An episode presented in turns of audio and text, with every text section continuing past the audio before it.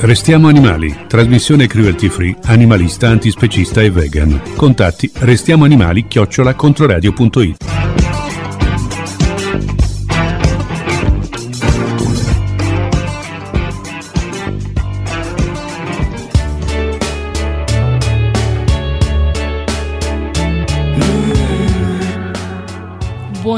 Buongiorno.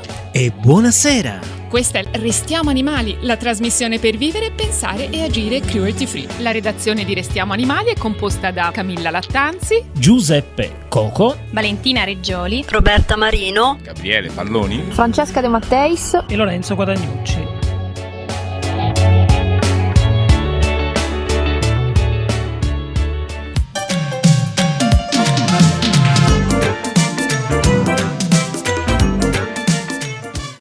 Istruzioni per l'ascolto. Questa è una trasmissione animalista, antispecista e vegan. Ci occupiamo qui di creare uno spazio culturale, emotivo, culinario, filosofico, musicale, tutto cruelty free. Siamo una piccola redazione smilza ma motivatissima che cerca di raccontare la cosiddetta questione animale in tutte le sue sfaccettature. A partire dalla cronaca e dalla vita quotidiana di ciascuno. Per qualsiasi commento saremo lieti di leggere le mail che vorrete inviarci a restiamoanimali chiocciola gmail.com o vostri commenti ai nostri post nel blog restiamoanimali.it dove troverete tutti i contenuti di questa e di tutte le precedenti puntate di questa trasmissione. In questa puntata manderemo in onda due tra i migliori servizi che abbiamo realizzato nella storia di questa trasmissione. Uno è quello sulla capretta Giacomina, l'altro è un'intervista realizzata con Enzo Maiorca, ma ci sarà spazio anche per una rassegna stampa, per tornare sulla figura di Gandhi, per ascoltare un pezzo di Sinead O'Connor e per una ricetta di cucina.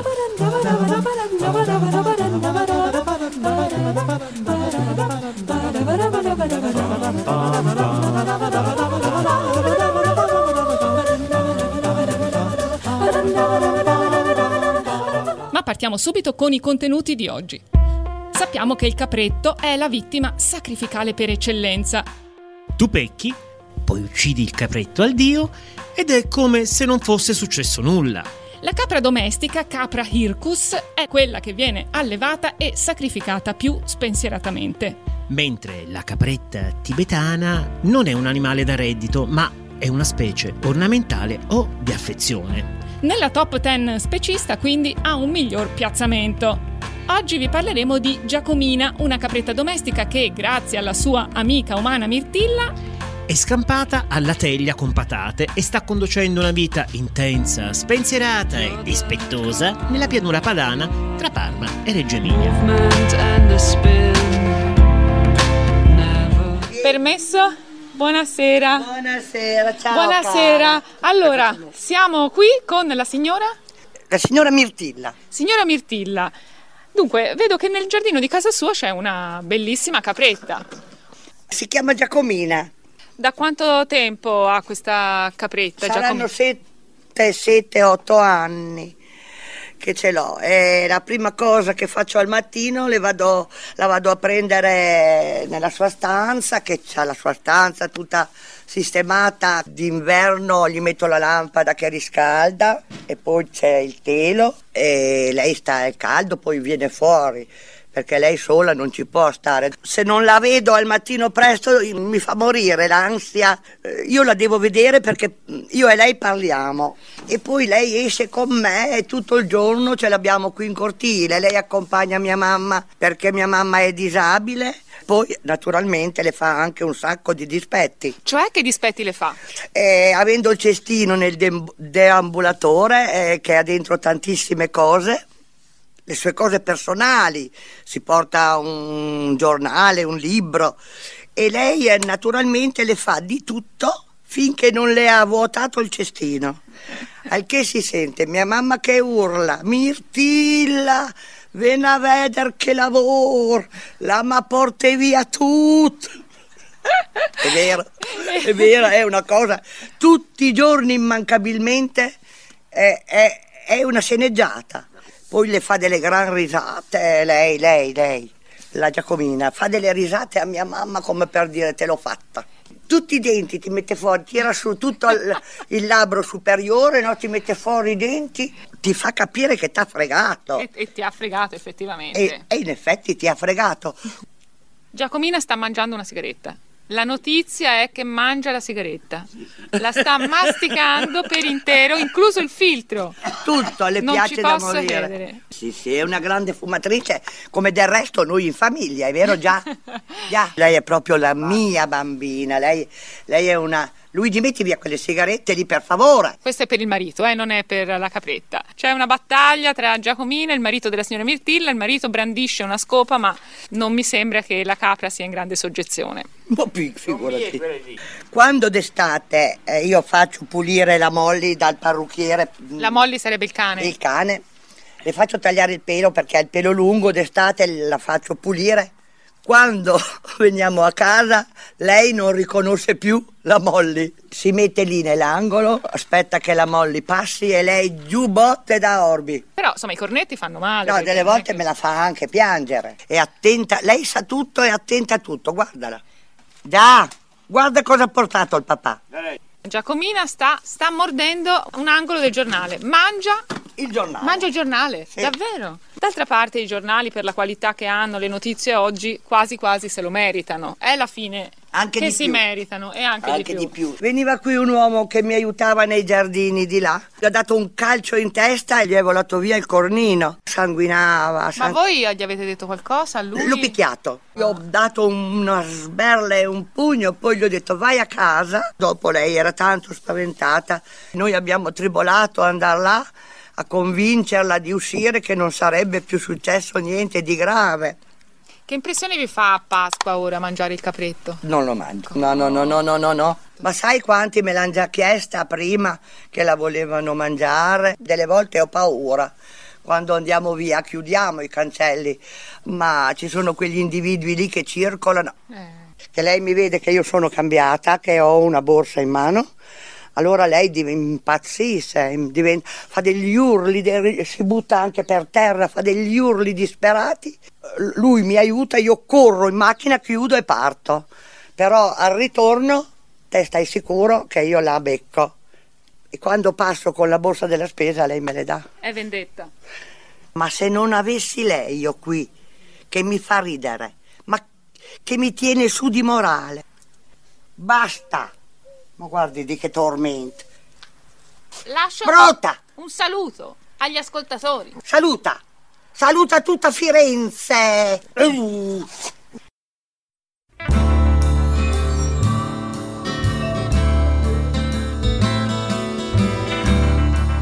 Sempre restando in ambito biblico, il capretto è la vittima sacrificale, come dicevamo, ma anche il pesce ha un ruolo importante. Ittico deriva da ictis, il simbolo stilizzato di un pesce, ed è stato usato dai primi cristiani come segno di riconoscimento.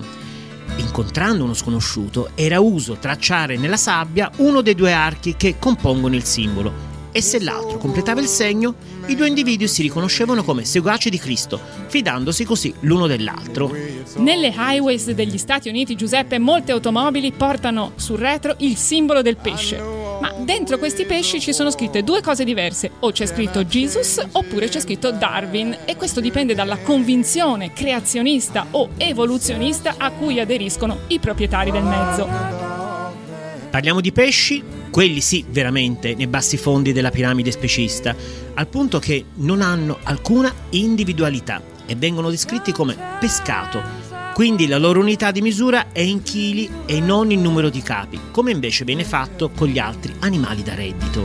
Abbiamo intervistato Enzo Maiorca, campione italiano di apnea, ex pescatore accanito, il quale ci ha raccontato come un incontro vis-à-vis con una cernia ha completamente cambiato la sua vita e il suo modo di vedere gli abitanti del mare.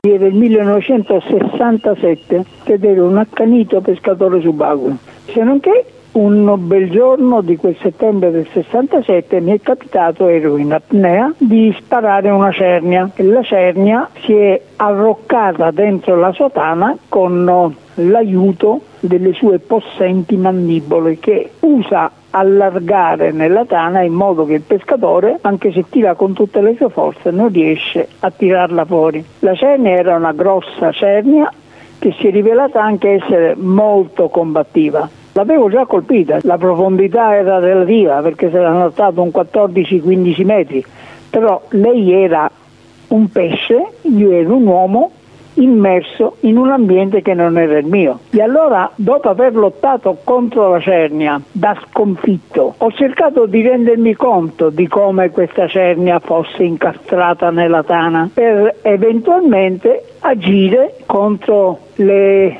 sue stesse mandibole e ho passato la, il palmo della mia mano destra lungo la sua gola, chiamiamola così, verso il suo ventre. Arrivato a un certo punto nel fare questa manovra, la cernia ha scagliato contro il palmo della mia mano destra il suo cuore ed era un cuore che io ho sentito pulsare terrorizzato, impazzito dalla paura. Non mi era mai capitato di sentire fino allora un cuore di pesce terrorizzato.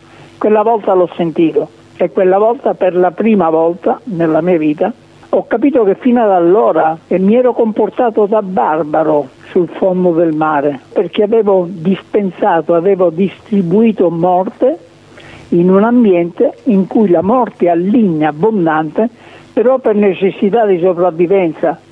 Io non dovevo sopravvivere con quella cernia perché il mio mangiare in superficie l'avevo, il mio cibo l'avevo, quindi non mi serviva per vivere né per sopravvivere, era soltanto il gusto balordo di arrecare morte in un ambiente che io amavo e amo immensamente, il mare. Sometimes I think about Saturday's child and all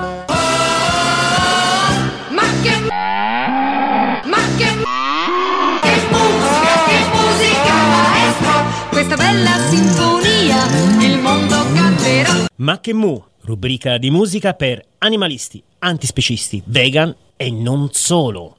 Eccoci a Ma che mu, la rubrica musicale di Restiamo Animali, musica vegan per attivisti e qualunquisti, che piace alle masse ma anche ai palati fini. Fateci conoscere il vostro artista o la vostra canzone animalista, antispecista e vegan scrivendo a restiamoanimali chiocciola gmail.com. L'autunno porta una buona ondata di musica vegana. Oggi parliamo di una cantautrice scoperta da Edge degli U2 che ha avuto il suo maggior successo con una cover che ci ha abituato ai suoi numerosi colpi di testa, che ha litigato con il Papa ma che voleva farsi suora di un ordine ribelle, che ha tentato il suicidio ma che è stata salvata da un arcangelo Gabriel. Parliamo di Siniduco che ha pubblicato un nuovo lavoro dall'ironico titolo Non sono prepotente, sono il capo, I'm not bossy, I'm the boss. Un album piacevole, ben confezionato, che evidenzia le notevoli doti vocali che la nostra ribelle mantiene ancora immutate nonostante il tempo che inesorabile passa. Il brano che ho scelto è Your Green Jacket. Buon ascolto.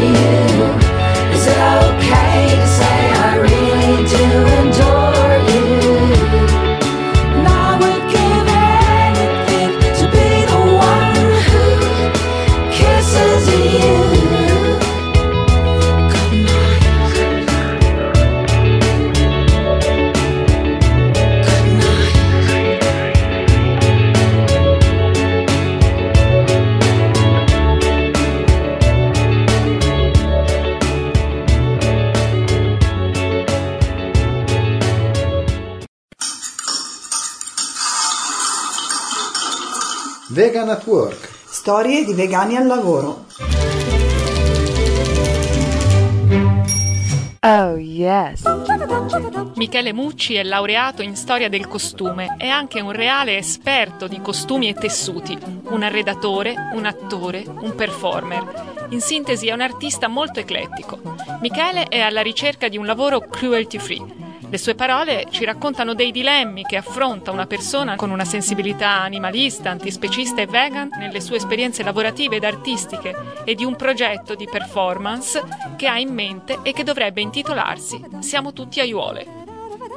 Nella ricerca di lavoro uno stile di vita etico e cruelty free può essere inofficiante, nel mio caso lo è, perché diventi molto più selettivo, per cui cosa succede? Cerchi di evitare, per esempio, nel mio ambito costume, moda, tessuti, eviti tutto quello che è pelletteria, eviti tutto quello che è maglieria dove si può usare della lana, si può usare della seta, non ti va di essere infilato in eh, migliaia di metri quadri pieni di sofferenza perché comunque anche se sono cartelle colori sono, sono risultato di sofferenza. E semplicemente lavorando a una cartella colori, che è un lavoro per cui uno ha fatto anche degli studi, per cui uno è preparato, semplicemente facendo una cartella colori da mandare all'estero per vendere una collezione, tu eh, ti rendi conto che mentre attacchi il tuo pezzettino di 3 cm x 5 eh, del colore giusto accanto al colore giusto, quei due pezzettini serviranno per vendere migliaia di capi di cashmere per cui tu in quel momento realizzi non che stai attaccando un pezzettino, ma che stai ammazzando e torturando milioni di animali.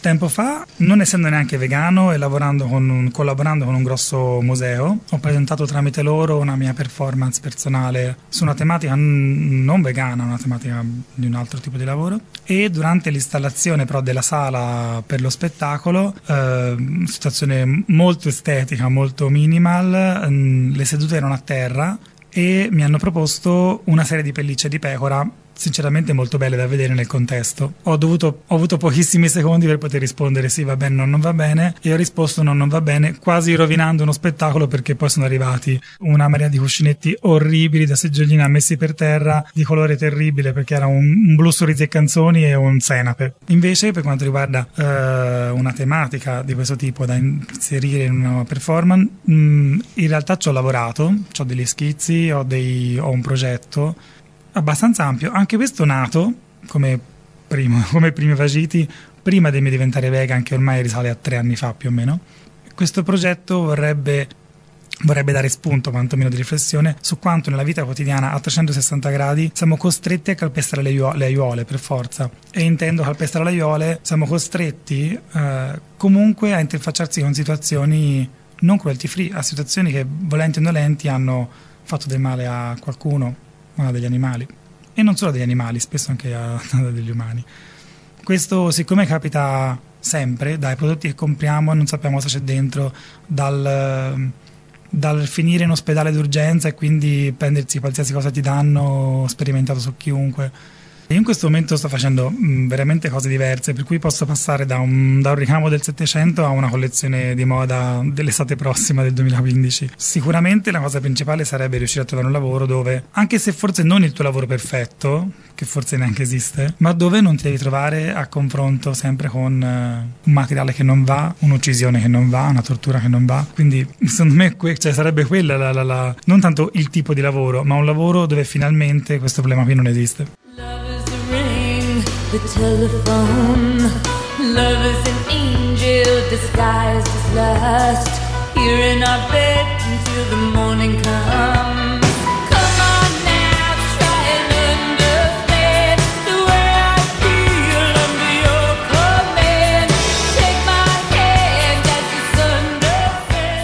Il pasto gentile, un frigorifero senza crudeltà.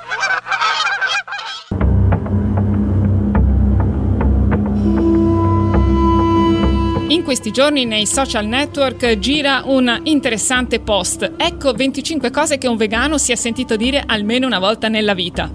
Se fossero tutti come te, il mondo sarebbe invaso dagli animali. Dai, mangia il pesce! I pesci mica soffrono. Tanto gli animali sono già morti, mica li uccidi tu. Quando guidi però i moscerini li uccidi, eh?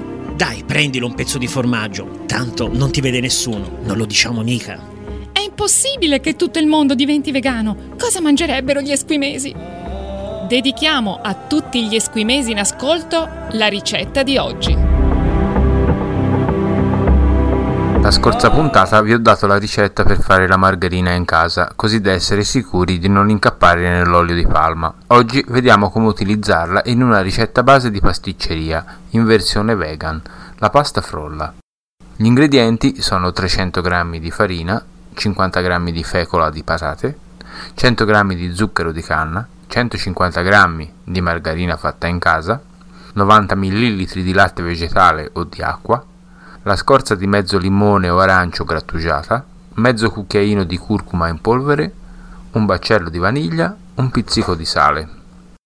In un recipiente unite la margherina, l'acqua, lo zucchero, la vaniglia, la curcuma, la scorza di limone e il sale, insomma tutti gli ingredienti ad eccezione della farina e della fecola. Impastate il tutto con molta energia e quando tutto sarà ben amalgamato aggiungete la farina e la fecola.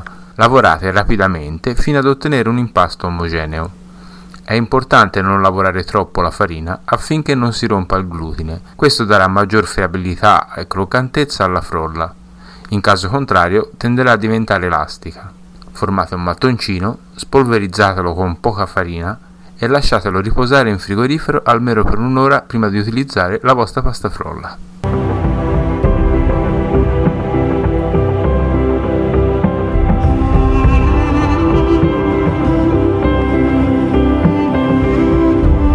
Sostiene Vallauri.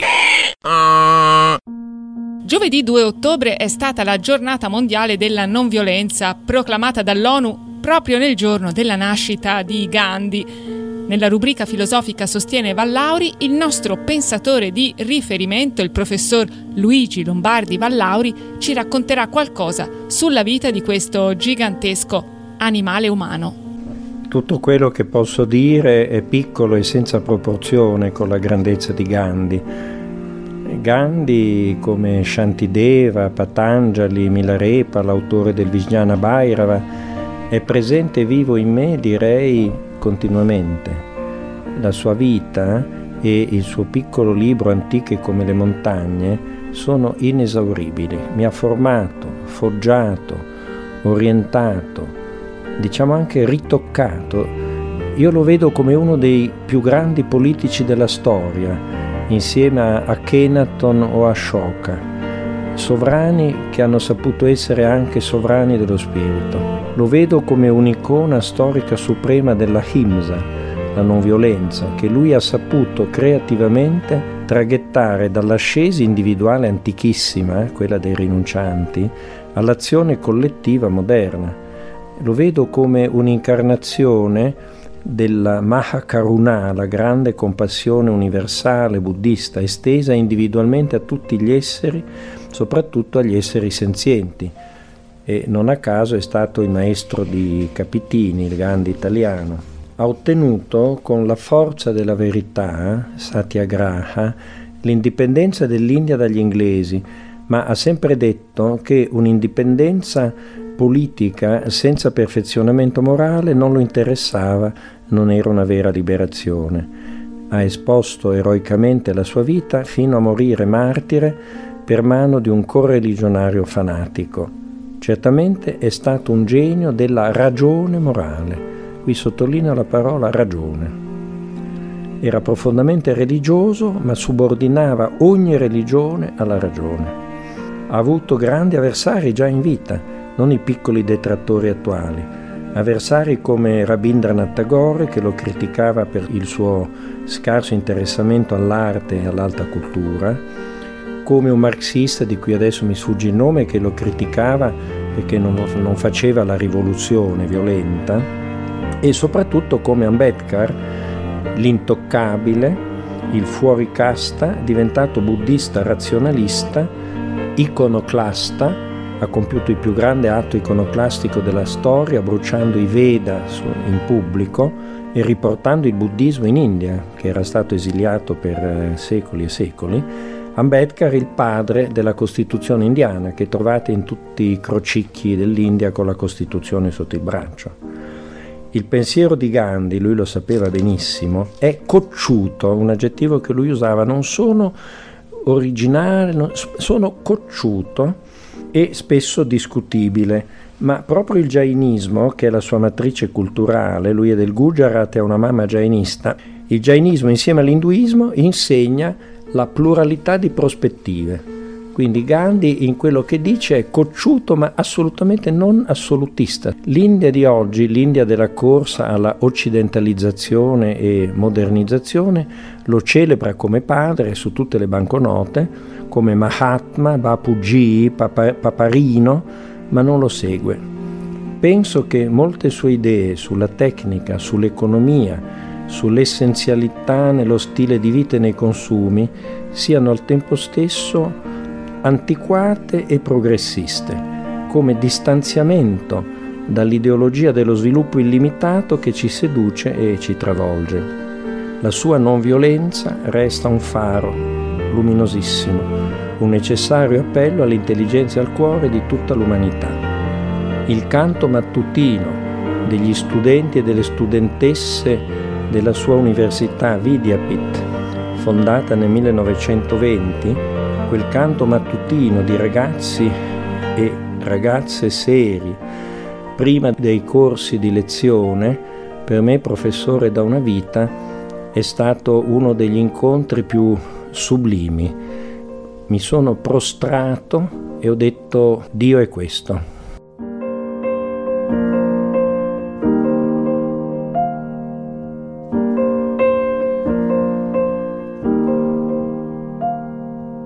Fotografie, ricette, interviste, video satirici, approfondimenti e il podcast di questa e di tutte le precedenti puntate nel nostro blog restiamoanimali.it. Info e suggerimenti a restiamoanimali-controradio.it. Restiamo animali. Restiamo animali. Restiamo animali. Restiamo animali. Restiamo animali. Restiamo animali. Restiamo animali.